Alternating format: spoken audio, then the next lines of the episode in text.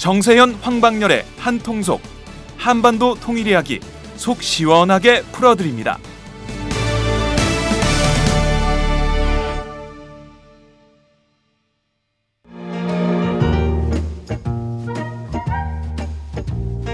여러분은 지금 행복하신가요? 그렇다면 우리 사회도 행복할까요? 나는 그럭저럭 행복하다고 말할 수 있을 것 같은데 두 번째 질문에도 자신있게 네라고 말할 수 있을까요? 무엇이 나뿐만 아니라 우리까지 행복하게 만들까요? 우리도 행복할 수 있을까는 오연우 오마이뉴스 대표 기자가 행복지수 1위 국가 덴마크를 심층 취재해 그들이 행복한 이유를 분석한 책입니다. 오연호 기자가 들려주는 생생한 사례와 깊이 있는 통찰. 이 책은 모두가 행복한 세상을 만들기 위해 우리가 무엇을 해야 할지를 제시해 줍니다. 오마이북이 만든 책, 우리도 행복할 수 있을까?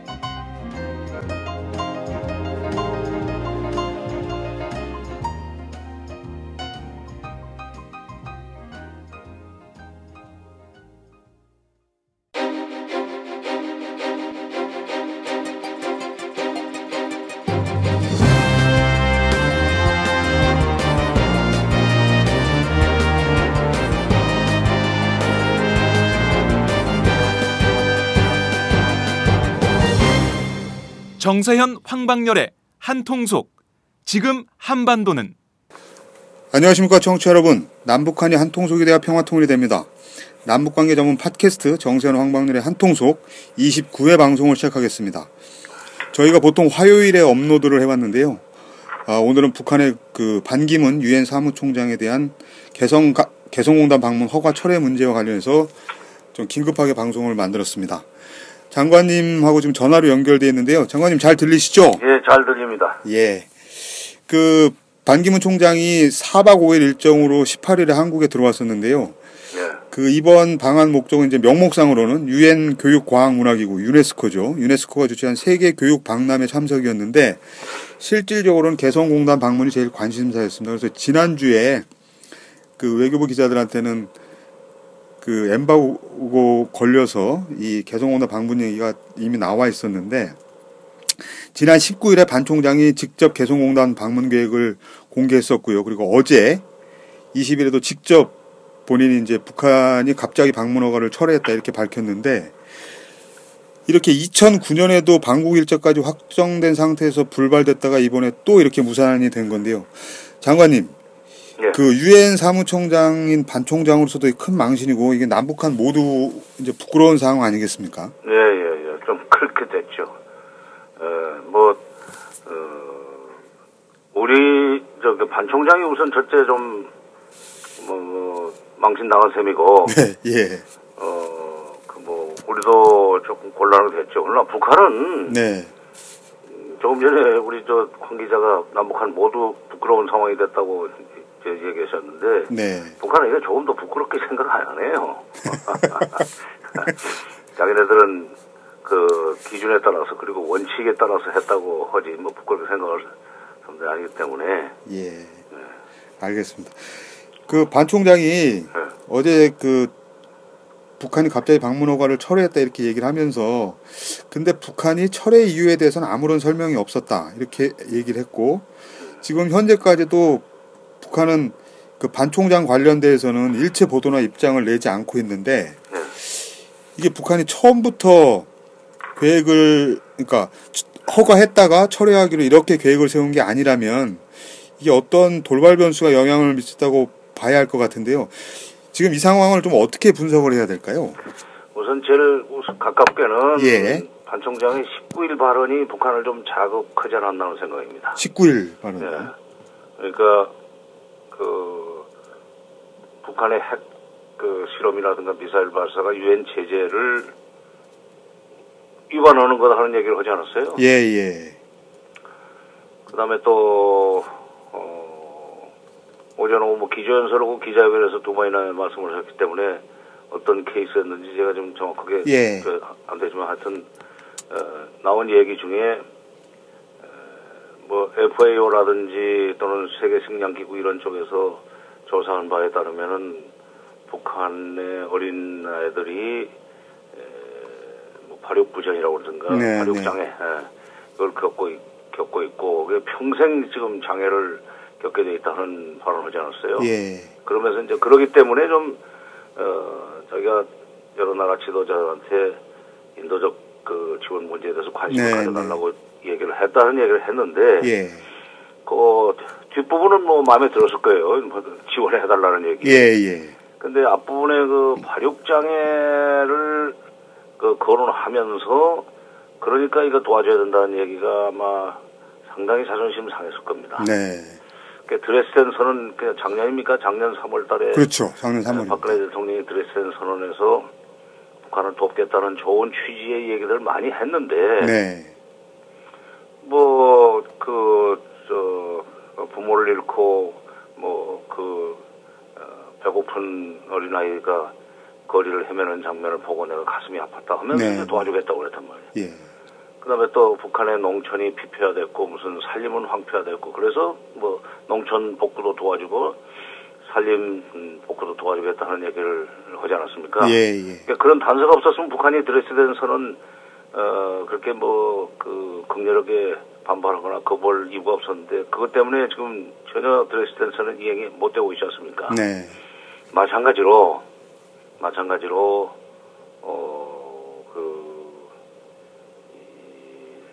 어린애들의 발육 장애 뭐 평생 장애를 겪을 것이다는 얘기를 하면서 도와주라고 하니까 그것도 기분 나빴고 네.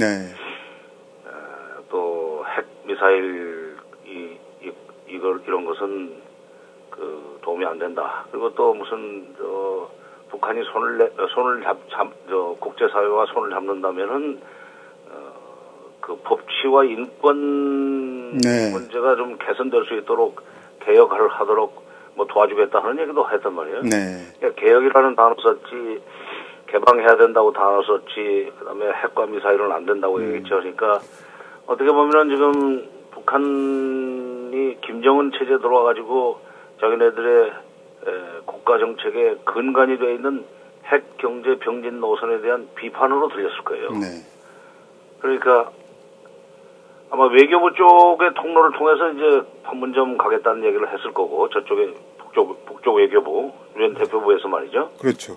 뉴욕에 있는 예, 그렇죠. 그 어, 북한, 북한 대표부. 통해서 예, 유엔 대표부. 그렇죠. 예. 사무총장이니까 유엔 예. 대표부에다 얘기 북한 대표부에다 얘기해서 개성공단 갈 테니까 그걸 하라. 좀 저 협조하라 하는 식으로 해서 거기서 외교부 라인으로 해서 아마 허가가 났을 겁니다. 네. 그런데 이런 발언이 나오고 나서 아마 국방위원회 그러니까 네. 군 쪽이죠. 예. 군 쪽에서 상당히 강하게 반발하면서 직전에 취소를 시키지 않았나 생각이 듭니다. 네. 시간적으로 보니까 예.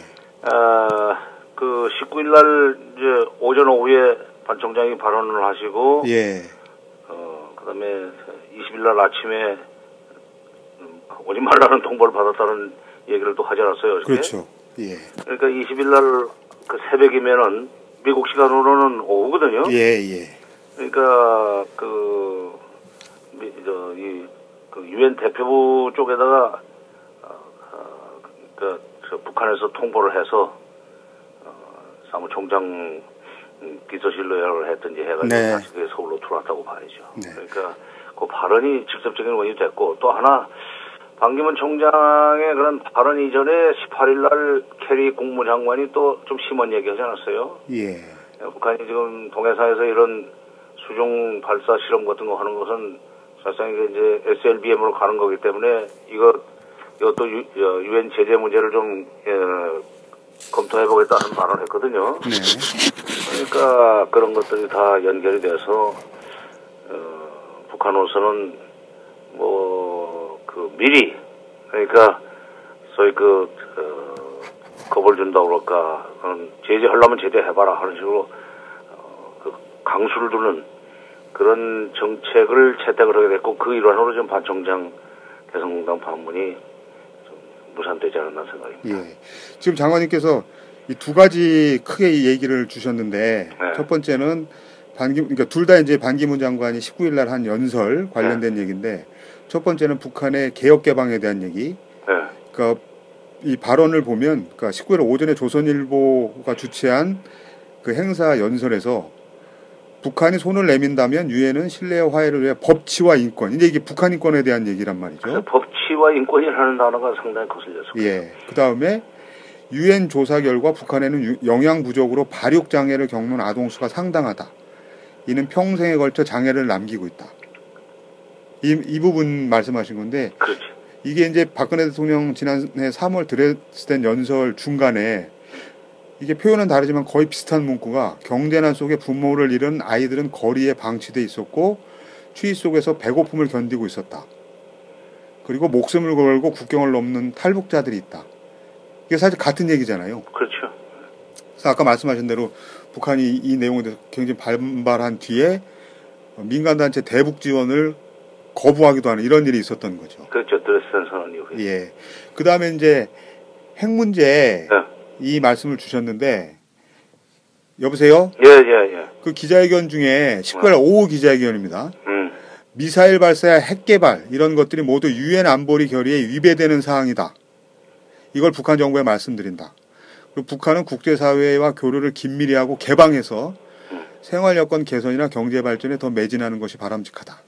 그러게, 예, 그게 북한, 그러니까, 에, 국방위원회 쪽 사람들을 상당히, 네, 그 네. 북한 내 강경파를, 어, 좀 자극했다 그럴까, 강경파가 거기에 반발하게 어, 했던 거고, 했을 거고, 그게 바로, 어, 기왕에 지금 개성공단, 어, 방문을 그 허용했다가, 네. 수용했다가 처리하게 된 동기가, 직접적인 동기가 됐을 거다. 예. 예, 이날 내용 전한 조선일보 일면 기사 제목이 반 총장 개방 돕기 위해 방북 희망 이거였거든요. 그 전에 노무현 대통령 예, 예, 예, 예. 14 정상 예, 나오기 예, 예. 전에 2007년 10월달 회담으로 왔을 때도 그 생각 난 예. 에, 개방이라는 단어 썼다고 그래가지고는 그 북쪽의 김정일 위원장 이하 뭐 주변 사람들이 극력 예. 반발해가지고 한때 그것 때문에 회담이 조금 분위기가 좀 험악했었어요. 네. 그날 그날 그러니까 오전 첫그 만남을 그- 그 가지고 나서 점심 먹는데 우리 이제 같이 점심 먹었어요. 나도 그때 갔었으니까 특별 수행원으로. 네. 어 옥류관에서 냉면을 먹는데 앉자마자 아 이거 참 이거 그 돌아가야 될지 모르겠습니다. 아 이거 아. 개방이라는 단어를 쓴다고 저렇게 그그 막 그냥 반발을 하고 그러니 이게 이 얘기가 더 이상 진전되기 어려울 것 같아서라고 하는 얘기를 하면서 그냥 그러나 그럼에도 불구하고 우리가 여기까지 왔으니까 얘기는 끝내고 가야겠다고 그래서 이제 뭐 그런 관- 저 정리가 됐는데 그러니까 그만큼 그 사람들이 개방이다 또 네, 개방을 유도한다 하면은 정말 싫어합니다. 네. 이게 근데 나중에 얘기 들어보니까 북쪽 들으라고 노 대통령이 일부러 얘기를 했었다고 그러더라고요. 아 갈 수도 있다. 예, 아니 그러니까 그 개방 문제에 대해서 북측이 굉장히 거부감을 느끼고 있는데 네, 그런 말 용어에 대해서 우리가 좀 조심해야 되겠다. 네, 이런 얘기를 북한 들으라고 네. 이렇게 얘기를 했었다고 그러더라고요. 아 뭐 그런 뜻이 있었죠. 그러니까 뭐 그 나도 그 현장에 있었어요. 그러니까 네, 그 네. 공유관에서 점심 먹는 그 때였는데 이거 이거 이, 이 정도 가지고 이러면 되겠냐 하는 얘기를 공개적으로 한 것이 북쪽에다가 어, 어, 그런 거 가지고 이렇게 그저 발달라고 하지 말라 하는 메시지가 나갔겠지. 네. 예. 그 지금 핵 문제에 대해서 북한의 거부감 이런 얘기를 했는 말씀 나누고 있는데 어제 국방위원회 정책국 대변인 성명이 네. 아, 잠수함 발사 미사일 시험 발사가 유엔 결의안 위반이라는 비판은 용납할 수 없다. 어, 유엔 안전 보상 보장 이사회는 미국의 독단으로 움직이는 기구이며 어, 주권 존중의 원칙, 내정 불간섭의 원칙들을 스스로 포기한 기구로 전락했다. 그러니까 이게 어제 아무래도 반 총장 방북 불허하고 연결해서 이렇게 해석할 수밖에 없는 내용들인 것 같아요. 그렇죠. 그러니까 바로 이제 반 총장이 그렇게까지 직접적으로 얘기를 안 했지만은 캐리가 그 18일 날 캐리가 했던 발언에 대해서 지금 그 심하게 나온 것이 그 어, 국방위원회 정책국 성명일 겁니다. 네, 네. 근데 캐리가 얘기를 SLBM이라고 지금 언론에서 나오고 있는 그거에 대해서 제재를 할 수도 있다는 식으로 얘기를 했단 말이야. 네. 예. 어, 그런데다가 이제 다음날 반 총장이 또 핵과 미사일이라는 단어를 거론하면서 이건 유엔 대북 제재 위반이라는 것을 북한 정부 당국에 말씀드립니다. 이렇게 했으니까 네. 어, 그 저쪽에서 이렇게 세게 나오고 그쪽에서는 그래, 어, 그거 한번 해봐 그럼. 네. 아니 우리는 더 세게 나갈 테니까 마음대로 해. 이 이게 지금 정책국 성명이라고 봐요. 네. 그러니까 그런 식으로 어, 좀 강수를 두려고 그러는 마당에 반 총장이 개성공 단행하는 것은 얘네들의 어떤 그 어, 결연한 의지에 대한 어, 훼손이라고 할까 오해를 불러일으킬 수 있다고 생각을 해서 어, 부랴부랴 어, 어, 방법 불허 조치를 했다고 봅니다. 예. 그 뒤늦게 알려진 건데 유엔 안보리사나 대북 제재위원회가 오는 28일 날 그 정기 활동 보고를 위한 회의가 예정돼 있는데 여기서 북한 그 탄도미사일 잠수함 탄도 미사일 사출 시험에 대한 대응 논의를 할 예정이었다 이렇게 잡혀 있었다고 그러더라고요 또. 예. 근데 장관님 사실 반기문 총장이 어. 개성공단 방문하는 게 이게 좋긴 좋은데 남북관계 복원에서 큰 역할 역할을 할 수 있는 그런 상황이었다고 보십니까? 글쎄요, 그건 뭐, 그, 어, 역할, 그, 그, 어, 역할을 하기 어렵죠. 왜냐면, 개성공단 한번 다녀와가지고 남북관계 개선에 그, 이 물꼬를 트거나 뭐, 교량 역할을 할 수 있다면은, 그 뭐, 매일 출근이라도 했으면 좋겠다는 얘기를 하고 싶지만, 예. 유엔 사무총장이. 근데, 어, 저 사람들이 반기문 총, 유엔 사무총장이 남쪽에서 나왔다는 얘기를 지금까지 내부적으로 어- 언론에 한 번도 보도한 적이 없습니다. 아 그러니까, 그, 외교부 사람들이 극히 일부는 알겠죠. 그렇죠. 예. 유엔 대표부에 나가 있는 친구들 예, 예. 뭐, 잘알 거고. 그러나, 어, 일반 북한 주민들은 모르는 사람이 많아요. 아, 최근에 어디서 국제회의에서 그 어디 반도에서 그랬나 김영남 위원장하고 김영남 위원장이 쭉 만난 사람들을 그 보도하면서 네. 반기문 유엔 사무총장도 만났다는 얘기를 하고 그냥 유엔 사무총장이라고만 아. 호칭, 저, 저 호칭을 했어요. 저 뭐야? 그러니까 남한 사람이 유엔 사무총장 됐다는 거를 북한 주민 그 구- 주민들한테 알리고 싶지 않은 거죠. 아, 그렇죠. 그 어떻게 보면은 굉장히 그, 그, 자기네들 위상이, 예, 그, 옹색해지지. 네, 네.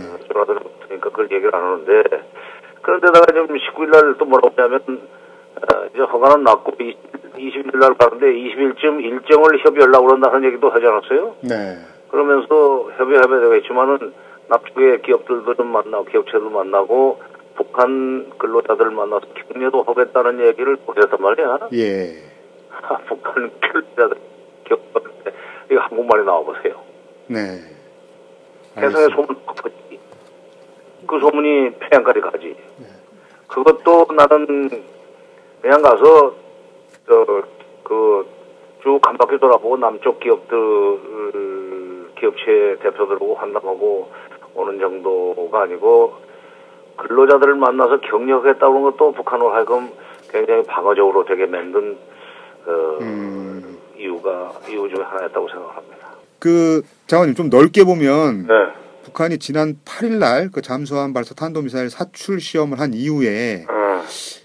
뭐 그 전에도 남북 관계가 좋지는 않았습니다만 그 사출 시험 이후에 좀 경색 국면으로 강공으로 가져가는 분위기인 것 같다 이런 생각이 좀 드는데 이- 좀 어떻게 보십니까? 네, 맞아요. 그러니까 그 8일 날 사출 시험하고 9일 날 또 서해 무슨 어 서해 쪽에서 어 자기네들이 그어놓은 경계선을 넘어오면은 조준 타격하겠다는 또어저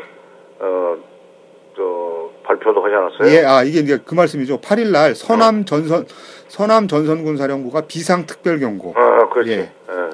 그리고 동해상에서는 저 시험하고. 그렇죠. 동해상에서 예, 그러면서 사출 지금 시험했고. 어, 어떻게 보면은 이 강공 분위기를 뭐라 저기 뭐냐면 그 어, 군사적 긴장 음, 수위를 좀 높여왔는데 네. 나는 그 원인은 뭐 어, 지난 4월 말에 그 개정된 미일 방위 협력 지침 네, 네.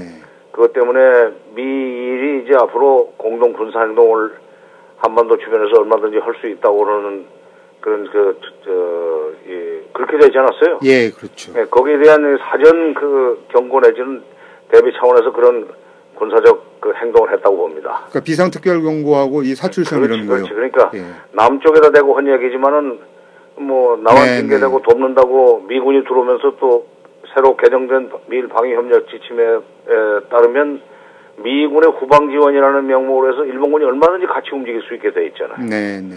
그러니까 그런 거에 대한 경고의 의미가 있다고 보는데 에, 우리 쪽에서는 어, 그 거기까지는 연결 안 하고 북한이 난데없이 이렇게 에, 대남 군사적인 위협을 가한다. 그다음에 또 어, 뭐 수종 탄도탄 수- 사출 시험 같은 것은 장차 이 핵 잠수함을 만 아니 저 뭐 잠수함에서 미사일을 발사하려고 그런 거기 때문에 그런 경우에 또그 핵, 핵미사일이 될 텐데 네. 이거는 굉장히 위협적인 거고 도발적인 거다 하는 식으로 해석들을 했죠.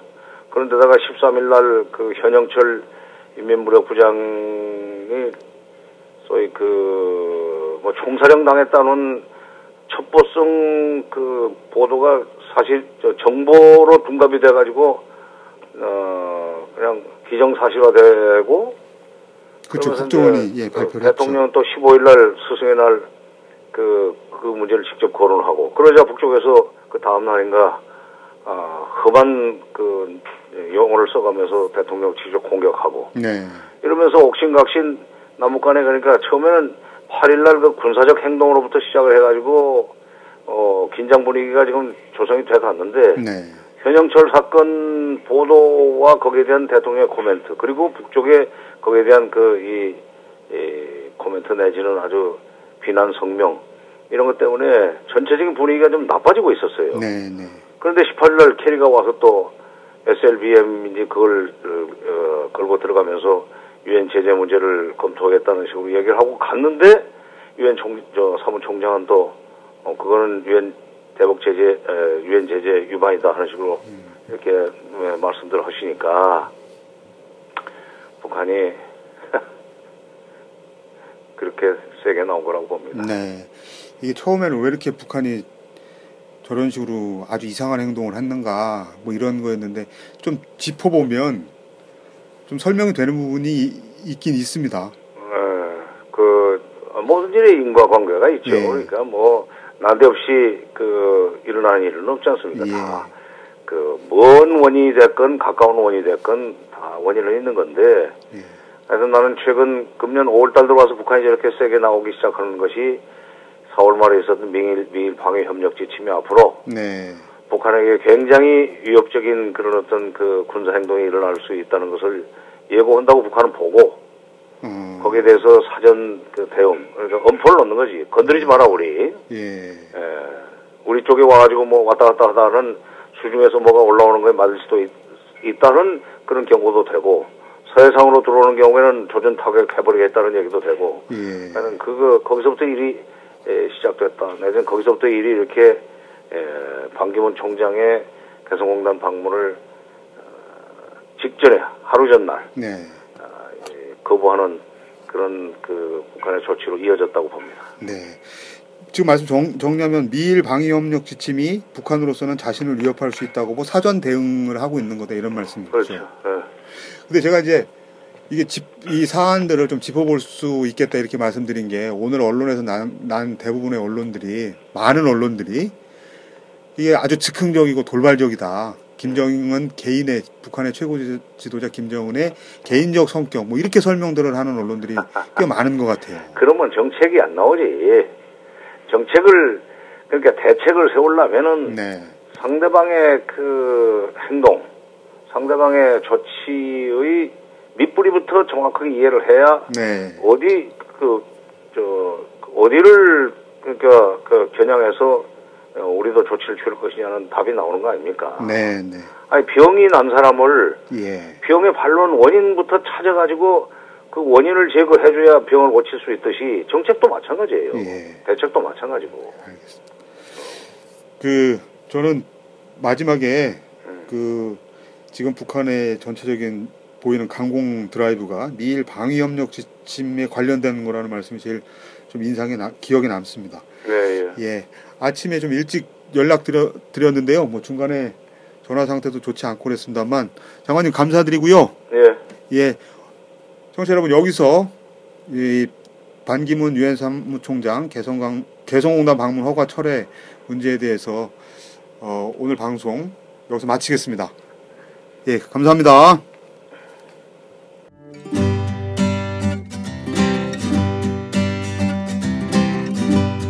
우리나라에 가동 중인 핵발전소 숫자가 23개라는 사실을 알고 계신가요?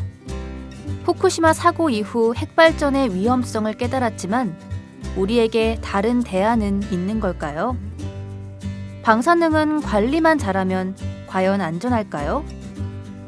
탈바꿈은 방사능이란 무엇인지, 탈핵을 위해 우리가 실천해야 할 일들이 무엇인지를 쉽고 정확하게 알려줍니다. 오마이북 신간 탈바꿈.